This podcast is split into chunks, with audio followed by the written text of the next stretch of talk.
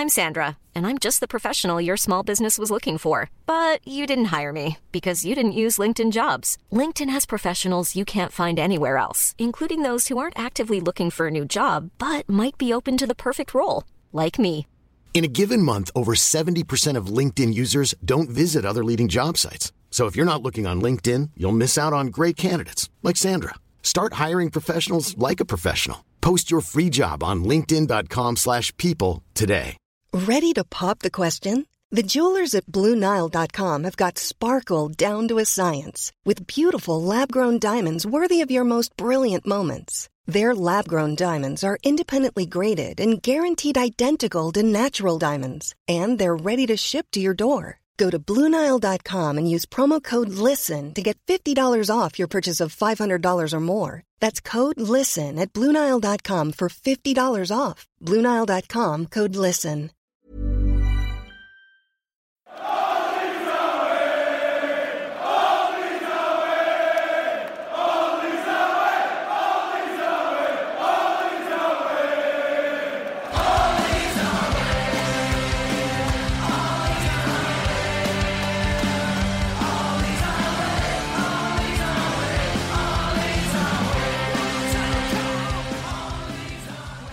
Hello and welcome to All Stats We, a podcast in which Leeds fans cast their combined eye over goings on at Elland Road, giving scrutiny to the underlying statistics and tactical footings at work at Leeds United.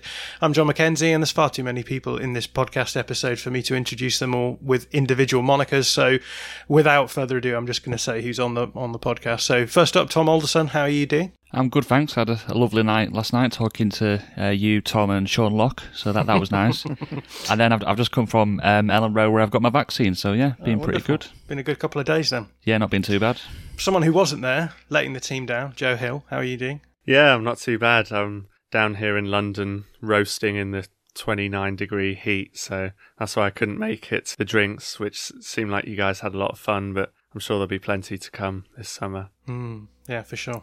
And then, last but not least, the headless mass of Tom Woodhead in the bottom corner of my screen. How are you doing, Tom? Not too bad. Proved last night that I do have a head, but quite disappointed with how tall everyone was. It's one of those when you only see people's uh, upper torsos, you, you kind of assume that they're all as small as you are, but it turned out to not be the case. Mm, yeah, people are always surprised that I turn out to be six foot six when they when they meet me. But let's just jump into this episode without further ado. Enough of these niceties. Uh, we had plenty of that last night. So this is uh, the second half of our season review 2021. But before we jump into that, we will have a look over the Premier League fixture list, which is what came out this morning. Quite exciting to actually have next season laid out for us uh, in all its glory. So, um, who wants to kick off on this? Who has any thoughts on, on the way that the Premier? I mean, there's only so much you can do with the Premier League fixtures, isn't there? You're going to play every team home and away. Um, obviously, the ordering is is, is interesting, but um, who has any takes on on the Premier League fixture list 21 22? My initial thoughts uh, when I first saw it were that there are there are sort of three key months. Um, October is a pretty easy month, all things considered. December looks like the month from hell, where we uh, we face Chelsea and Man City away, one after the other, which I can't imagine a tougher duo of fixtures than that. And then we've also got Arsenal, Liverpool in that month, and then um, there was another. Uh, uh, February looks like quite a difficult one as well, where we've got Villa, Everton, Manchester United, and Spurs. Um, but other than that, I, think it's a fairly balanced. The rest of the months seem fairly balanced, where we've got difficult games and easy games. It does, there aren't too many uh, runs of really easy fixtures or really terribly terribly hard fixtures. So, yeah, I'm quite happy with it. And obviously, it's great to have Man United uh, away on the first game. That'll get the blood pumping. yeah, uh, I guess that's a game that we will want to go differently to the one that happened last season. Um, how do we feel about the possibility of of getting hammered by Manchester United on the first uh, game of the season? How does how do you think that will kick things off for the for the new season? I mean, I don't really care as long as there's. I'd, ra- I just want fans to be in there because I think that'd be a, a great start to the season because like it it was just you just hope that this time we can actually just get fans in. But I, I think I don't know. It's probably it's something we're going to talk about today as well. Like you you think we're better dealing with those those bigger games now, but I don't know, away at Old Trafford on the first day, we might just go for Rodrigo and Klich and just get absolutely thumped again, and that would that wouldn't be surprising. But we mm. could also come away with a result. So I, d- I don't really know how to, uh, uh, what to expect from these big games anymore. Yeah, it's almost a, it's, it's almost quite an unknown quantity, isn't it? Because you don't know whether or not getting Manchester United out of the way early on could suit us because we could sort of get them when they're still re- recovering from a long summer. They've obviously got a lot of players playing international football. Uh, they'll obviously bring in a lot of players as well. So it could be the case that they're a, a little bit at sea in terms of uh, a proposition to play them uh, at that point of time. Equally, I suppose the same thing could be true of us. Uh, it could be interesting to see how we come out. But I think we've we traditionally under Bielsa have come out quite strongly um, at the beginning of each season. So I, I suspect um, I, I, I think maybe if push comes to shove, I'm quite happy to play them first off. It'd be nice to maybe snatch a result in, in one of the, uh, the early games of the season and uh, without anything really riding on it as well. Um, Joe Hill, how how are you feeling about the, the Premier League fixture list? You're a season ticket holder, so you, you obviously will be casting your eye over this and looking at the, the months and trying to work out the games that you'll be able to go to. Yeah, absolutely. And living down here in London as well, that was that was what the, I was thinking would be the case last season, but um, was that I might get to go to some games down here in London. Looking at the, there's so many London clubs. Spurs away, I've never been to that stadium. Stamford Bridge, I've never been to. There's loads that would be great for me, um, just personally. Brentford. So, yeah, I don't know if I'd manage to get into Brentford. To, I mean, the stadium's so small, and the ticket demand's going to be so high, isn't it? But um, yeah, it's just got me really excited, and I do agree with you about Man United. I think my optimistic take was that maybe we would catch them slightly off guard. I mean, I know they they know how we play by now. It's not like there's an element of surprise to how intense Bielsa's teams are, but even so, the first game of the season, maybe a lot of teams aren't quite fully fit or aren't quite up to the level where they need to be. And like you say, it feels like Bielsa's teams uh, or Bielsa's leads have started quite strong every season. Um, so that is really exciting. I just hope that we can get full away fans in because it would be really disappointing if we can't um, to have such a big game um, first first in the season if we can't get full away fans. So fingers crossed for that. I think the hope would be that the likes of Portugal and France and maybe even England go quite far in the Euros, and then you know that people like then Pogba and Fernandes, um, Shaw, Maguire might you know might miss that game because they're still getting their fitness up. Mm. How do we feel about the um, the start in general? Um, because obviously, I think there's a lot of people said, "Oh, it's quite a nice start," but if you look at it, Manchester United away, Everton at home. I guess Everton will be a bit of an unknown entity next season. Burnley can always be you know, they can always shithouse a, a result. Um, then you've got Liverpool, Newcastle. You'd expect to be quite poor, but then West Ham, who we, we lost to both times last season. Um, how do we feel about that as a as an opening set of fixtures, Tom Alderson? I think that's fine. I think there's a lot. Well, most of the games there that i am confident that even if we even if we lose, like we can have a good go at. It's not that that that run of fixtures doesn't scare me as much as it was this time last year just and uh, because I've, I've, just been flicking through the fixtures whilst we've been talking, and I think it is important that we do get a good start because even like we've, we've mentioned December, but November actually kind of scares me quite a bit as well. With like Leicester at home, Spurs away, Brighton away, which we mm. we struggled with last year, and then Palace is fine, but if we've if we don't get a good start, you would worry that November and December could come and we could actually be in a little bit of trouble. Don't want to sound too pessimistic, but it's just I don't know that just those runs in November, and December just worry me a little. Hmm. We also haven't seen what a bad start under Bielsa looks like and how that would affect the players psychologically because I've noticed at the very start of the season, usually in the first game, Bielsa's always very ex- very pumped up and celebrating the goals more than he possibly would mm. two or three three weeks later because I think he recognizes that he asks the players to do so much more work than many other managers yeah. that if you're not getting results at the very start, then it can it could potentially be difficult to keep the players convinced that his methods are the way to go. I guess then the other part of the season to look at is the end of the season, uh, which I, I, think looks looks not too bad. We we had a horrible April last season, uh, but this this April doesn't look too bad. Uh, so Southampton at home, Watford away, uh, obviously Chelsea at home and Man City at home as well, with with Palace between them. So um, if we're expecting Palace to be, I think dead and buried this season. Obviously, it's it's early days, but they it's it's well known how much of a job they've got on their hands to try and resuscitate their squad.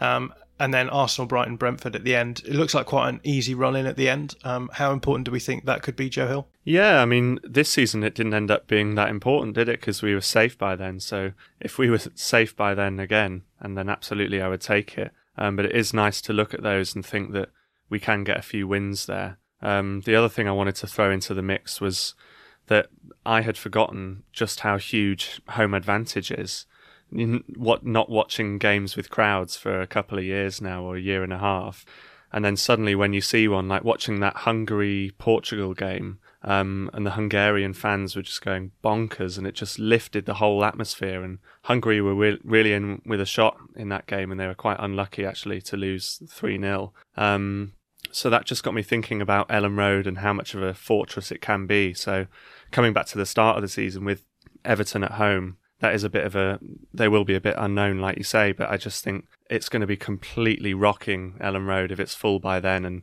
you, would expect that we can win it with that kind of atmosphere behind us. In terms of the end i'm a bit a little bit again i'm coming across really pessimistic here but i think like we've ne- we've never done well in london have we? We've got two away games in london and then brighton who we get what we don't like. So I mean, you, it could go either way, but it's just not an end that I like the look of personally. Well, last four away fixtures are all London away fixtures, so make of that what you will. Uh, not that I read in, anything into the, the away form, but there we are. Anyway, we should move on and, and talk about not this coming season, but last season, which is what we did last time round. Um, so, just in terms of a summary, what we did last time round, we we had a look at a lot of the context going into the season, um, looked at the signings, looked at the pre-season, looked at um, various things from from the summer. Um, and then we broke it down month by month, and we we roughly used. We had a long conversation about where we'd break the season in half, um, but then we end we ended up just taking the first 19 games, so the first half of the season, pretty much because it it broke down quite nicely that way. Um, but before we jump into looking at the final months of the of the season, just thought it'd be interesting to hear thoughts of you guys in terms of um, how we broke the season down. So we had a long conversation about whether or not it was um, the the changes came because we brought Stuart Dallas into midfield, whether or not it was because Mateus Klich got injured, and various aspects and various contextual um, uh, the ideas behind why it was that, that Leeds pretty much had a, a, season of two halves to, to use a cliche. But um, yeah, I'll start with you, Tom Woodhead. What do you what do you make of, of the the split that we made? Because the first half of the season does feel quite different to the second half of the season. Yeah, I thought it, it seemed like a logical um, point to uh, to split it, and I agreed with a lot of what was said on the uh, on the podcast uh, for the first half. I think it was a combination of those two things, really. Uh, I mean, I think one precipitated the other to a certain extent. I think Dallas moving into midfield happened partly because of uh, the problems that Klich was having uh, and the problems with his form and with his fitness. So um, it was not an idealistic move from Bielsa, I don't think. Probably one, one of the more pragmatic things that he's mm. done in his time as Leeds manager, but it did. I think it'd be difficult to argue that it didn't help us gain more points than we would have got if we just carried on the way we were going. And Tom Alderson, like, how would you describe the second half of the season then? Like, what what would you say are the the key points of of the way that we were playing in that second half of the season? I just think we we seem to be a bit a lot more we seemed more solid, even though um, we've discussed a few t- times that maybe that wasn't the case. I think we we were conceding like less big chance. We've talked we've talked about a lot a lot of this in the season review, um, and it's like a lot of sort of the whilst we were sort of our um, expected goals against looked pretty much the same. I think we were conceding like smaller chances, so it, it did feel more solid, and that's what it you took from watching it as well. And I think unfortunately that meant we weren't as exciting um, in attack, and we just because I think yeah the first half I think every single match you were like oh this this was always really exciting and a really good watch, and I didn't we didn't get that same impression in the second half of the season. Yeah, I would com- completely agree. I think it's just about the balance between playing completely exciting football week in week out and then just getting some results and everyone has a different opinion about what they would prefer to watch. Some people say that you know the resu- the results barely matter to them because they just want to see good, exciting performances week in week out. Um, and I think maybe I'm somewhere in the middle. I did really enjoy watching Leeds at the start of the season, um, but then in the second half of the season, I was I was really pleased to see us pick up a couple of wins. Um, Leicester away, City away, obviously, um, and then not getting roasted by the huge teams either. Um, Chelsea, we drew with them nil nil. Man United drew with them nil nil. Liverpool drew one all. So I think overall, I was quite happy to take the hit of watching less exciting games if it meant that we were picking up a few of those results. Just because for me personally, I kind of wanted to see a few of those results come through um, last season. So I was quite happy in the end that we made that switch. And obviously, we've spent most of this episode talking about next season. So, uh, what what's the general consensus on how we will be next season? Do you think that we will come out and we will be playing a more idealistic form of Bielsa ball, as as Tom Woodhead called it? Um, I'll go with you first on this, Tom. What do you make of next season? Do you think we'll see a big change around, and how do you think that will sort of mean that the season goes in terms of a, of, of an arc? I think we have to see what happens with the transfers before I can make a particularly educated guess on that. Um, if we buy, uh, I think the sort of midfielder that, that we've talked about a few times on here that we maybe need a more, well, either a more uh, creative midfielder, but without some of the pressing issues that uh, Rodrigo maybe has, or uh, a player who can control play a little bit more. I've, uh, we've been linked with Harrison Reed, haven't we? And that's um, a, a, more sort of Forshaw esque kind of midfielder who uh, will help us gain control in the middle of the park a bit more. Um, depending on the transfers and obviously what kind of left back we get in, it seems pretty certain that we're going to buy a left back. Um, so I, I, I, it would be hard to see what kind of tack we're getting, but I think I think we'll get a decent idea based on which players we sign. It's difficult because like we we've always said that we like we got to the position we did originally through playing that sort of more ideal way, playing very attacking, and then to sort of play defensive. It means like, are you then gonna be worse overall? And I think for me, it's just it'd be striking a balance. Like I'd, I'd rather see us play that attacking football and maybe get thumped sometimes.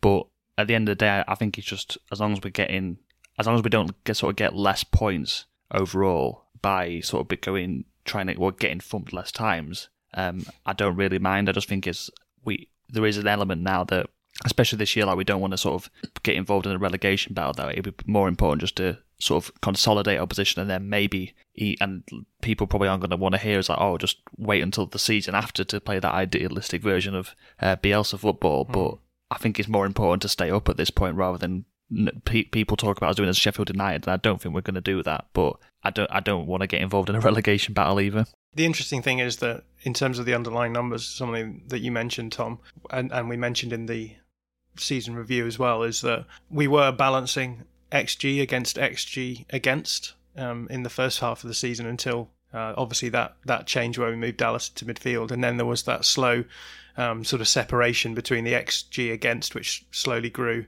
at a quicker rate to the XG itself, and obviously, as we mentioned, regardless of whether or not it's a sustainable um, me- me- means of playing football, uh, we did overperform our expected goals against to the tune of about 10 goals in the last 10 games. So that's you're talking about not conceding a goal every game, which we maybe could have done.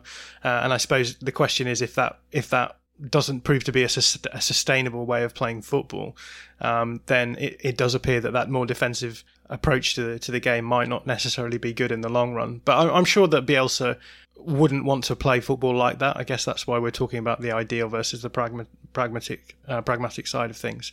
So I, I, suspect, as Tom Woodhead says, it's very much down to who we bring in, what we could do with the team. Because I think one what we we've noticed every season really under Bielsa is I know we don't talk, we talk about him not being pragmatic, but he also is the master of bringing in players as and when he, he has them and, and making them fit to whatever he, he, he can do and making the game fit to the players that he has as well. So um, I think that's why it's it is important to remember that um, a lot of this is depending on the on the transfer window that we have. Anyway, let's jump into the the more um, uh, detailed breakdown. So we ended the last episode with the the 19th game of the season, which was against Newcastle, who we'd played a couple of weeks before because of the Southampton game getting pushed back a long way because of COVID um, cancel- cancellations. Um, so there's one game in January that we didn't actually mention in the in the last episode. Um, so with January, with the last game of January and then the whole of February, there's a big chunk of, of games there and quite an interesting period. I think Calvin Phillips was injured for this period or. Uh, in and out of the team uh, over this period. Um, so we had the Leicester game where we, uh, I think we did we go one 0 down in that game and then um, ended up coming back and, and, and winning. And then uh, we we had we went through a sort of flop, flip flop backwards and forwards. So we lost to Everton despite looking better than than them. We had that game against Crystal Palace where we I think was personally our best game of the season in terms of the control, and it was almost like watching Leeds last season or the season before last. Then we had that uh, fairly galling loss to Arsenal, who pressed us into oblivion. Uh, we had another typical result against Wolves, where again we largely controlled the game or played quite well, but then there was that that freak own goal from Meslier um, that meant we lost one 0 um, Then we had a comfortable Southampton win, but then we had a, a disappointing loss to Villa, who sort of sat back and uh, got a goal, and then and then were able to just sort of hold us off with a low block.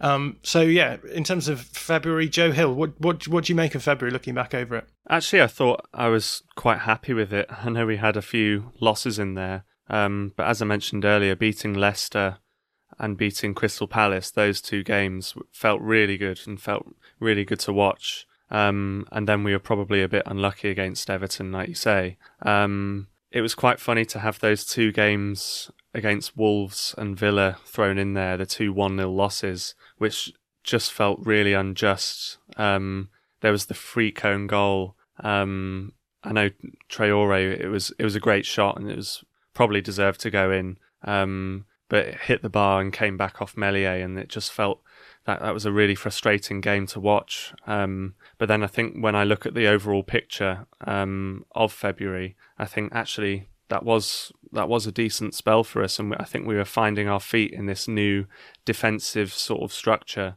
The Leicester game was the first, or the first that I can remember, um, where the man marking changed, um, and I think it was Dallas that was sort of playing this hybrid left back um, role, and it was quite interesting to see that come come about and see okay maybe Bielsa's looking at this second half of the season slightly differently. Um, so I think so I think maybe that's how I would sum up February. It's, it was us finding our feet in this sort of new semi-defensive way of playing. Um, but overall, there were enough good results in there that I was quite happy with that month. The Leicester game was interesting because it was the first time we'd really turned over a team who were playing 3 4 3 in the way that really causes us problems.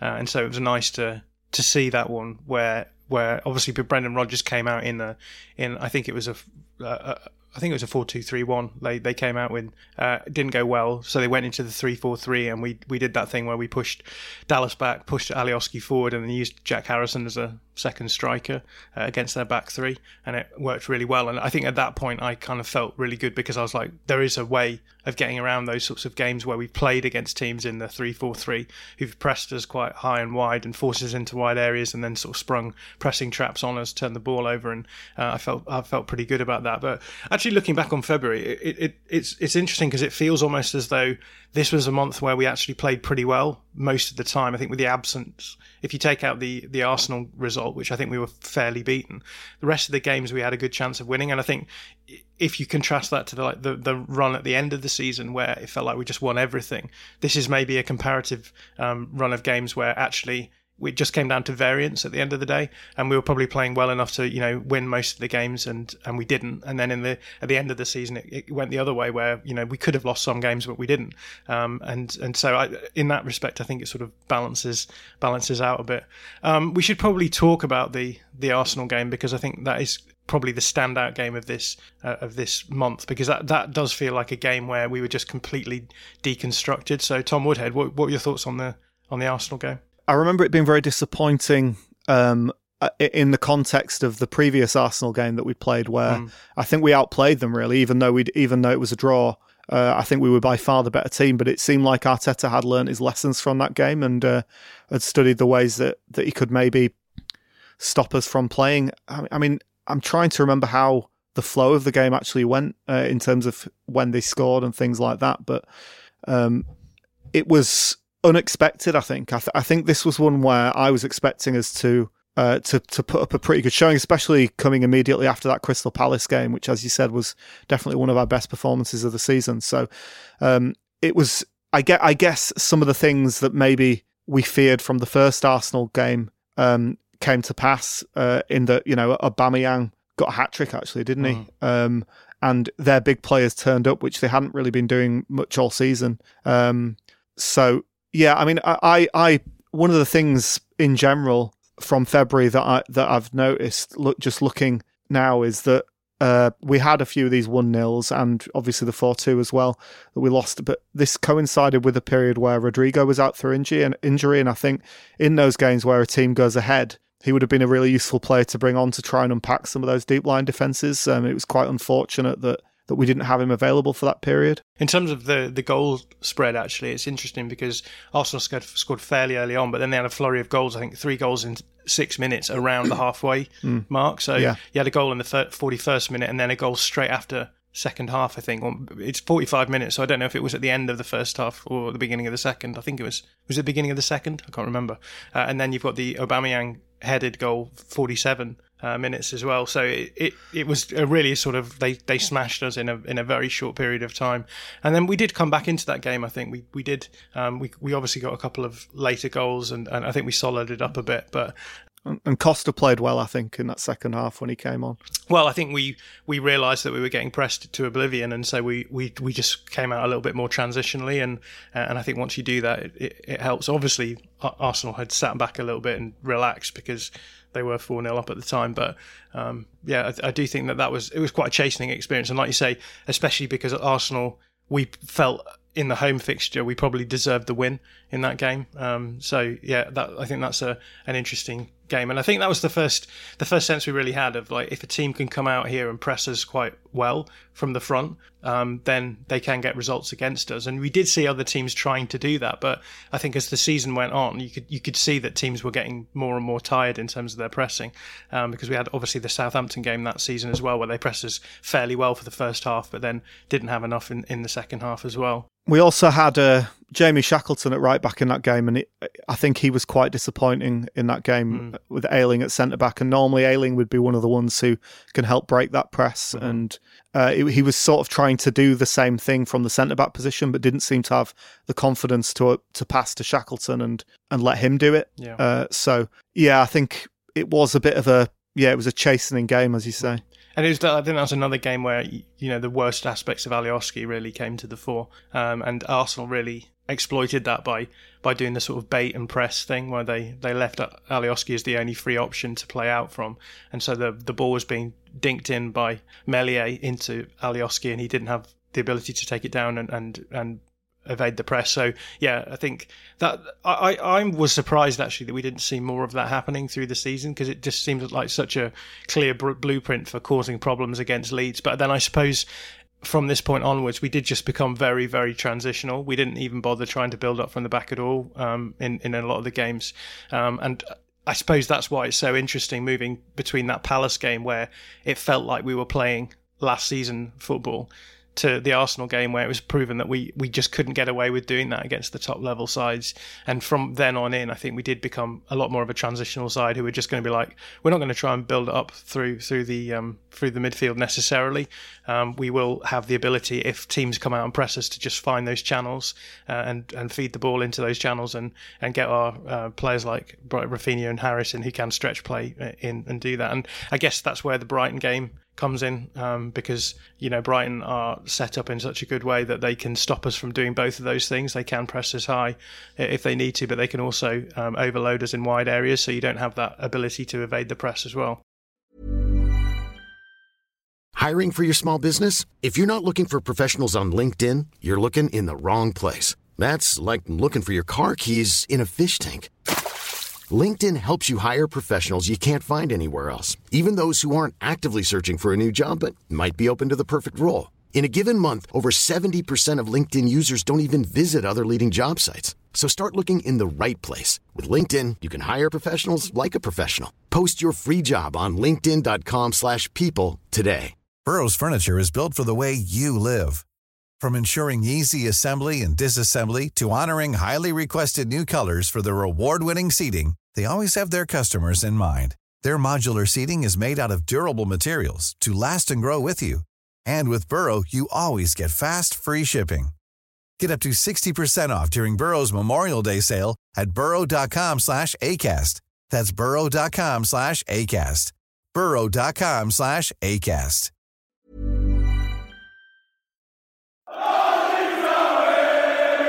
Let's move on to, to March. Who wants to to give us a summary of what happens in March? So we we have obviously a loss to West Ham. West Ham, one of the few teams. I think was it West Ham and Brighton. Were they the only two teams who beat us in both games? Um, and Wolves, yeah. Um, so we had a, another game against West Ham.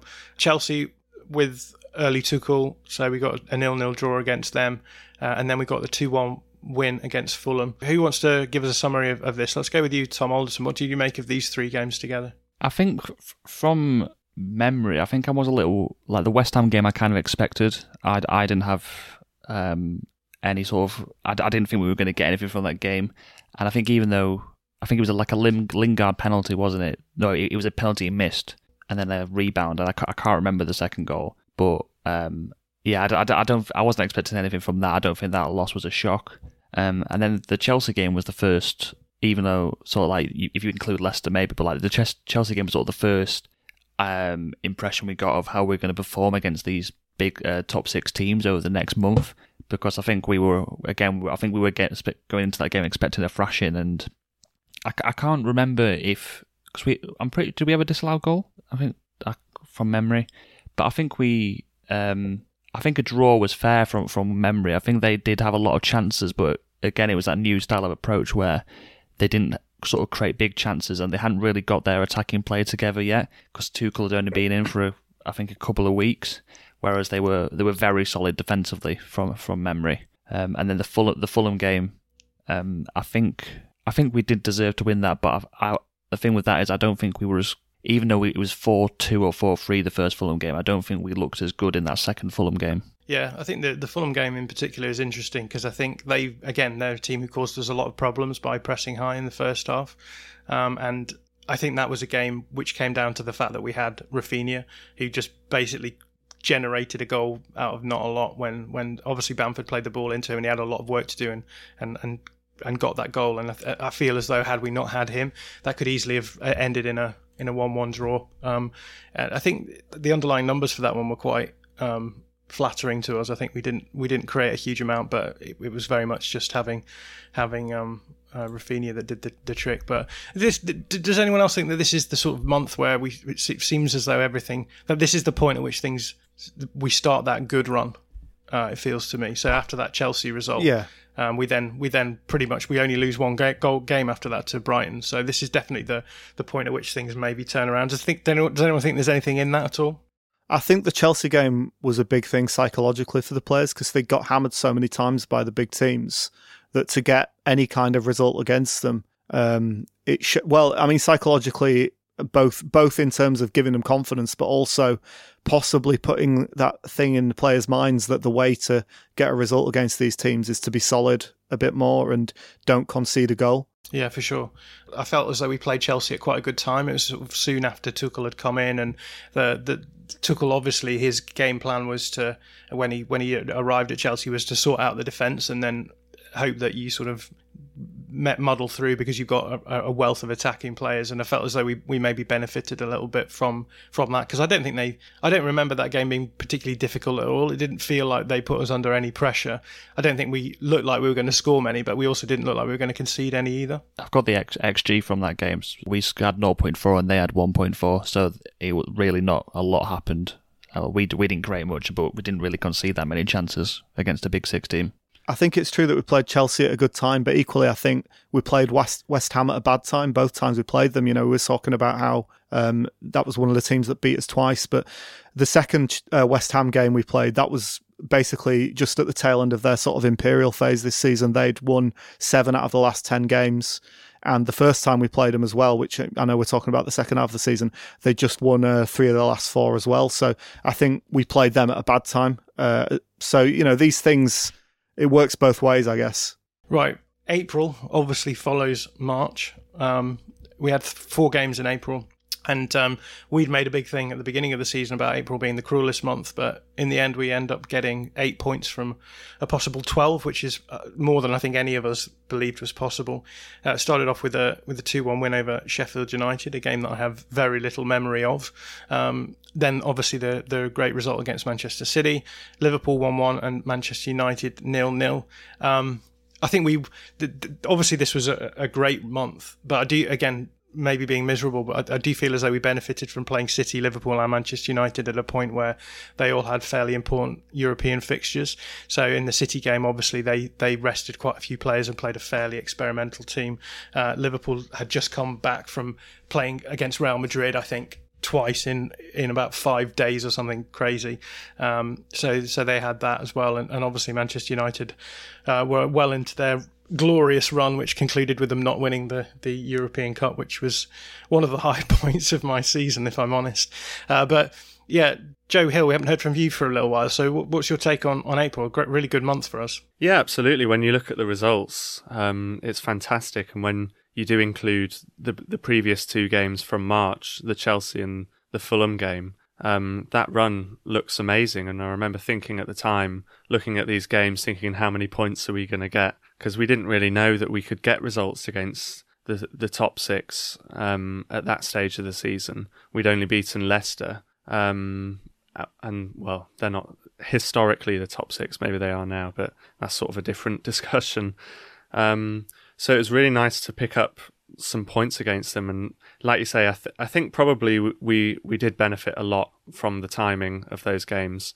I think Man City, Liverpool, and Man United they weren't going fully gung ho. They were all just their minds were on the European Cups. So to a certain degree, you know, maybe we were fortunate for the timings for that one. But then beating Man City 2 1 was one of the highlights of my season. It was fantastic. Dallas scoring a brace, that it, one of them in the in added time.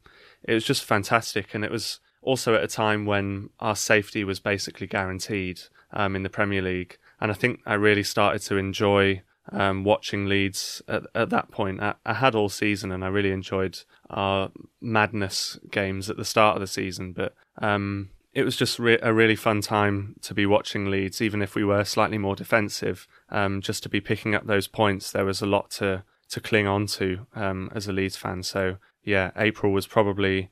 I think may, maybe May was a, a, bit better, but April was up there with the best months for me of the season. What do we think about the Big Six, quote unquote, next season? How do we feel that those games uh, are going to go, Tom Woodhead? Because I think I don't know. It's it, it's it's almost like I almost feel as though uh, maybe this is the gamblers fallacy or something. You know, the, the, the way that Harry Kane doesn't take shots, or when he, miss, when he misses a shot, he thinks he's more likely to score the next one or something like that. And uh, Gary Lineker didn't used to take shots in training because he didn't want to waste up his goals scored and stuff like that. Um, I feel a little bit that way with these games now, in that we've got an expectation that if you can get a win against City and then draw against Liverpool and Manchester United, the the expectation is that against the Big Six we should really be drawing, and if not, scraping a win. Um, how do you feel about next season with the Big Six? Do you think that there's anything indicative there, or do you think it's just it's just a case of you know whatever happens happens? Well, I'm quite interested to see how the, those teams approach the games, approach it um, against us, because obviously the first half of the season we were just playing gung ho against those teams, and we mostly got torn apart.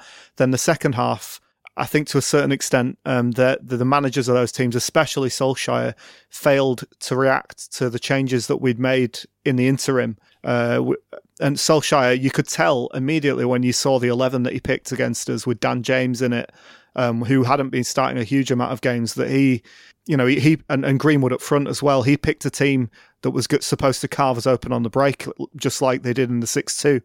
Um, so I'm interested to see both how we're going to be approaching these games in general, but also whether they will adjust their tactics again, our opponents, um, uh, in light of how you know how we played in those games. You know, we were much more defensive. Are they then going to assume that we're going to be defensive again, or will they think, oh no, you know, they're going to be asking the same questions that we're asking. Basically, are Leeds are Leeds going to change, or are they going to carry on playing like they played in the second half of last season? Yeah, it's interesting, wasn't it? Because because Solskjaer definitely played the same sort of team that he played in the first game, and he went for really quite um, dynamic players who are going to be good ball carriers. Um, in in that game, in the second half of the season, he didn't start Pogba and he didn't start Cavani, um, both of whom I think were really important for their end of season run, especially uh, in the Euro- Europa League as well. So um, I think had he started with a player like Pogba and, and, and, a striker like Cavani, maybe Leeds would have struggled a little bit more. Um, but yeah, I, I think that's really true. I think that's the thing that I'm most interested in next season is how long it takes teams to sort of get around what it is that Leeds were doing in the second half and start having a plan. And you know what will be happening right now is that analysts at clubs in the Premier League will be looking back over the tapes of all of the, the teams that played and, and attempting to find weaknesses and stuff. And so it will be fascinating seeing um, the way that that Leeds um, cope with the way that opponents will will approach them next season. But Tom Alderson, we haven't heard from you. What what are your takes from from this month? I, I don't think Solskjaer does analysis, so he'll just play this. He'll play Dan James in the next game. um, we'll have signed him by then. We'll oh, for God's sake! um, I just I remember the United game being really boring because um, I have a lot of mates that are United fans, and we got we all got together to watch it, and I don't remember any of it. I don't think anything exciting happened in that game. Um, I think what on the sort of Pogba and Cavani point, Pogba came on, didn't he? And I think he just absolutely teared us up for about 10, 15 minutes, and that was it was pretty nervous towards the end. Um, and then the Liverpool stuff was all around the Super League time, wasn't it? And I'm wondering maybe that had some sort of impact. Maybe on they'd probably well they'd obviously been very distracted leading up to that game. It was the first game after the Super League stuff. Wasn't it was it? the Earn was... It t-shirts, wasn't it? Oh, yeah, the yeah it's the power of the t-shirts, did it? Yeah, those horrible Radrizzani t-shirts that he loves to get out. Uh, but yeah, I've got to agree with Joe. The, the City game was unbelievable, and the probably yeah probably my favourite game of the season um, because it was I don't know, it's just one of those that I don't think I didn't think Leeds had it in them to do that sort of sort of um, just sort of I don't know get away with that sort of lucky win because we, have I don't think we've seen it at all under Bielsa. So um, and then just to get it at a team like City, even if they were resting players, was just was just great. Yeah, it's glorious for, for them to get XG'd in a way that we did the season before so many times, right? Uh, it's quite nice for the boot to be on the other foot. It's easy to forget as well that we did go down to ten men. I th- like I occasionally forget that that was part of it. Um, yeah. It's even more incredible in that, and, and the fact that we only had two shots and all that stuff. and that, you know, that game as well was the first one that I watched with another Leeds fan for a long time. Like we sort of bent, well, broke lockdown rules to kind of watch it together with a mate, and it was just glorious to have that moment at the end of you know diving into someone's arms on a sofa. It's just so funny that there's been so many times where we've been on the opposite side of that kind of frustration. Yeah. And so you, you sort of get an, an enhanced experience, don't you? Because you know exactly how it feels the other way around. We absolutely Wiganed them. yeah. yeah. We we did absolutely Wigan them. We could talk about April forever, I think, but we should we should move on to, to May. And May May's an interesting month because I think once you get those horrible results out of the way, you're kind of thinking, right, there's no game really here we should be losing. And then we went st- walked straight into a into a Brighton result where they did exactly the same thing they did in the game before, and we had no answers to that, and we did didn't look like um, scoring. Uh, at all in that game, so um, came out of that into the Spurs game, which was actually a game that I was a little bit nervous about, um, which in hindsight just looks really stupid. Um, but then yeah, just rode rode that final wave back into to the end of the season. Had a, a couple of nice results. The the Burnley result, um, obviously very comfortable. Southampton gave us a little bit of a problem, but uh, again we sort of eased past them. Uh, and then obviously West Brom on, on the last day, uh, a game that uh, again I have very. In fact, I didn't even watch this game live. I listened to it on the radio because I was driving back from London, so I have very little memory of that game as well. But um, yeah, let's start with you, Joe Hill. What do you make of what did you make of the the final five games of the season? Yeah, I mean, really, really good. Um, four wins out of five for the last uh, for the last five games out of the season is a fantastic um, set of results, and to get the four wins back to back, um, I think that was that was borderline a, a, record or some kind of record, or we hadn't done that in a long time. Um, I'm sort of just forgetting the Brighton game, I think, because like when we look at that run of the last 10 or 11 games, only losing one, I'm just sort almost pretending that it didn't happen because our sort of trajectory from mid March to the end of the season, if you just in terms of the results, um, was fantastic. And I just like to pretend that that Brighton one didn't happen. And but maybe there is um, a lot of luck at play um, with these results like we sort of said earlier, the the xG was still the same. If anything, the expected goals against was increasing, or had increased uh, compared to the start of the season. So maybe there were some games where it was a little bit lucky. Maybe it's the fact that the other teams just tailed off as well. I'm looking at the Burnley game, the Southampton game. Um, I think they were safe from relegation at that point. So maybe it's just a case of the players just tailing off and Leeds just getting a few easy wins together. Um, but still, it made for fantastic watching, and it really made me enjoy the the last half of the season. And obviously, it, it concluded with us finishing in the top ten, which was just unbelievable. Yeah, I, th- I think we're like just perfectly made to play teams that are on the beach, as they say, um, because because we won't do that. Bielsa won't let the players do that. So if if you're not going to put in, you know, the the effort required, which I don't think really any of those last few teams, Spurs, Burnley, Southampton, or West Brom, were particularly arsed by the time we played them. And it's just, it's suicide when you're playing against Leeds because we're still going to run just as much as ever. So, um, I guess that would be another thing to think about when we're thinking about the end of next season. Would be, you know, uh, Man City. They'll probably have something to play for. Arsenal. chances are that well, they, they might be going for Europe.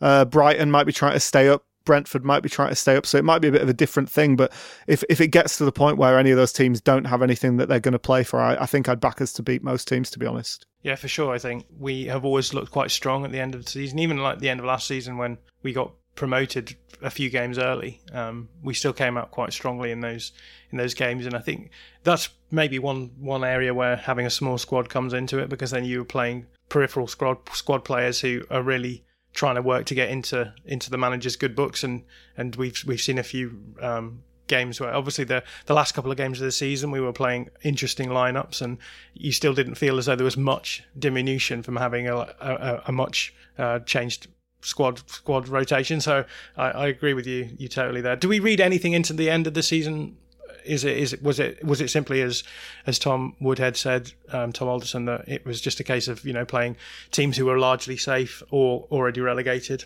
Yeah, I'm, I'm not. I'm not personally going to take too much into it. I think pro- probably the only game, unfortunately, we can take something from is the Brighton one because that was two teams actually playing for a result, and it's something that we do need to figure out next season. I, I did think the the Spurs game at the time, I did think that was actually one of our best results of the season. Then I watched it back and realised that Spurs just couldn't defend. So I, I that one um, again, I, I, don't think we'll go we'll go into the Spurs match next year expecting the same thing to happen. Um, I can't remember when that is. Um, and then also then the the West Brom game was basically a testimonial, wasn't it, to Pablo Hernandez um, and Berardi. So um, and we don't have to play West Brom next year. So I, I think I don't think it'll have any effect on so our sort of thoughts next year. And I don't think the the style of play was a bit different as well, just because of the nature of the matches and who was playing sometimes.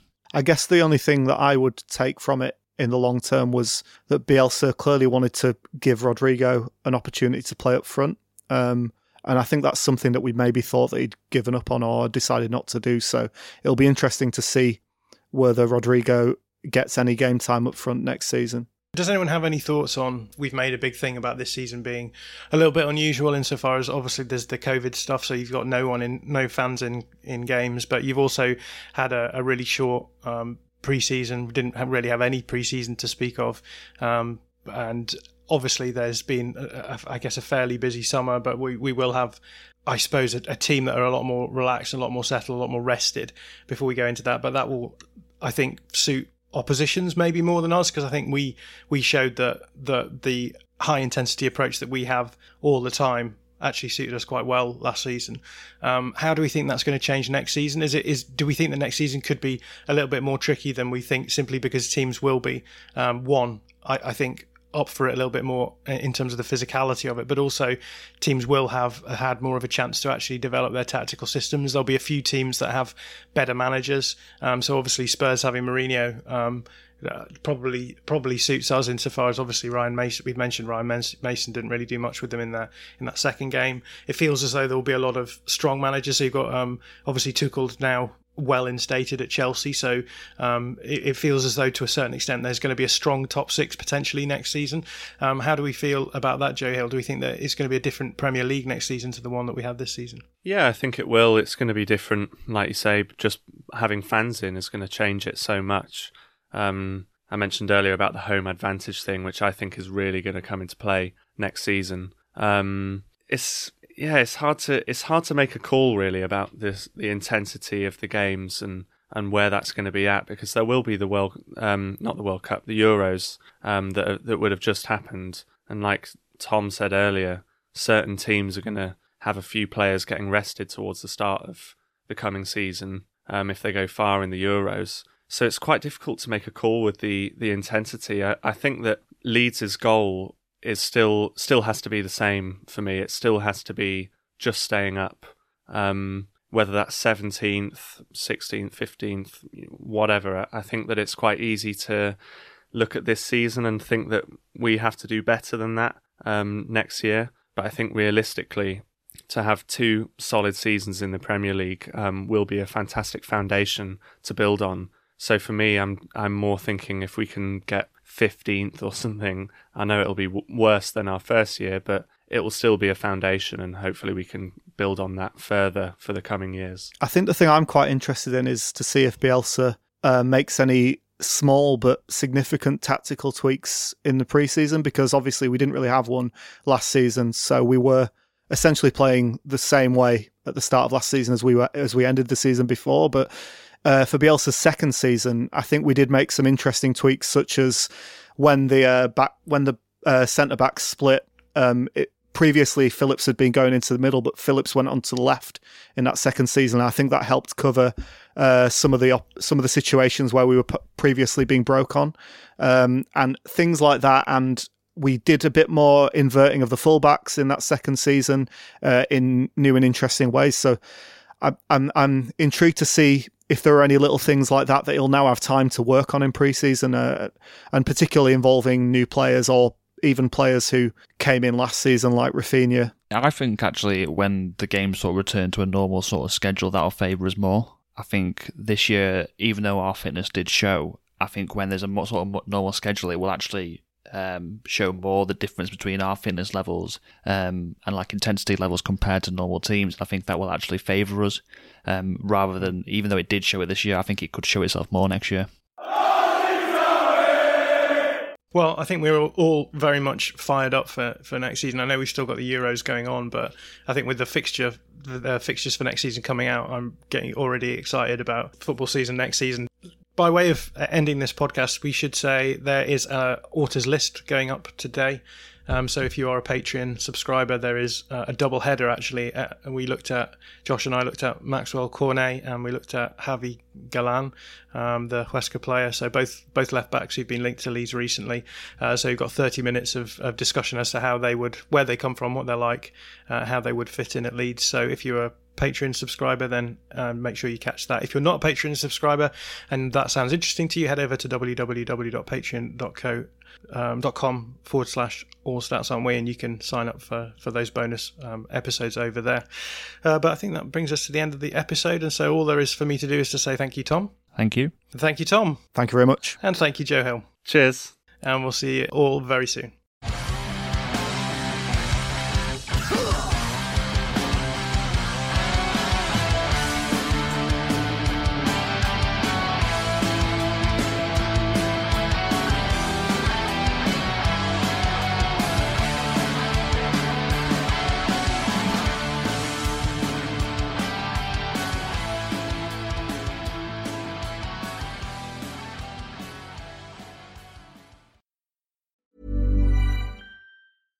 Mom deserves the best, and there's no better place to shop for Mother's Day than Whole Foods Market. They're your destination for unbeatable savings, from premium gifts to show-stopping flowers and irresistible desserts. Start by saving 33% with Prime on all body care and candles. Then get a 15-stem bunch of tulips for just $9.99 each with Prime. Round out Mom's menu with festive rosé, irresistible berry chantilly cake, and more special treats. Come celebrate Mother's Day at Whole Foods Market.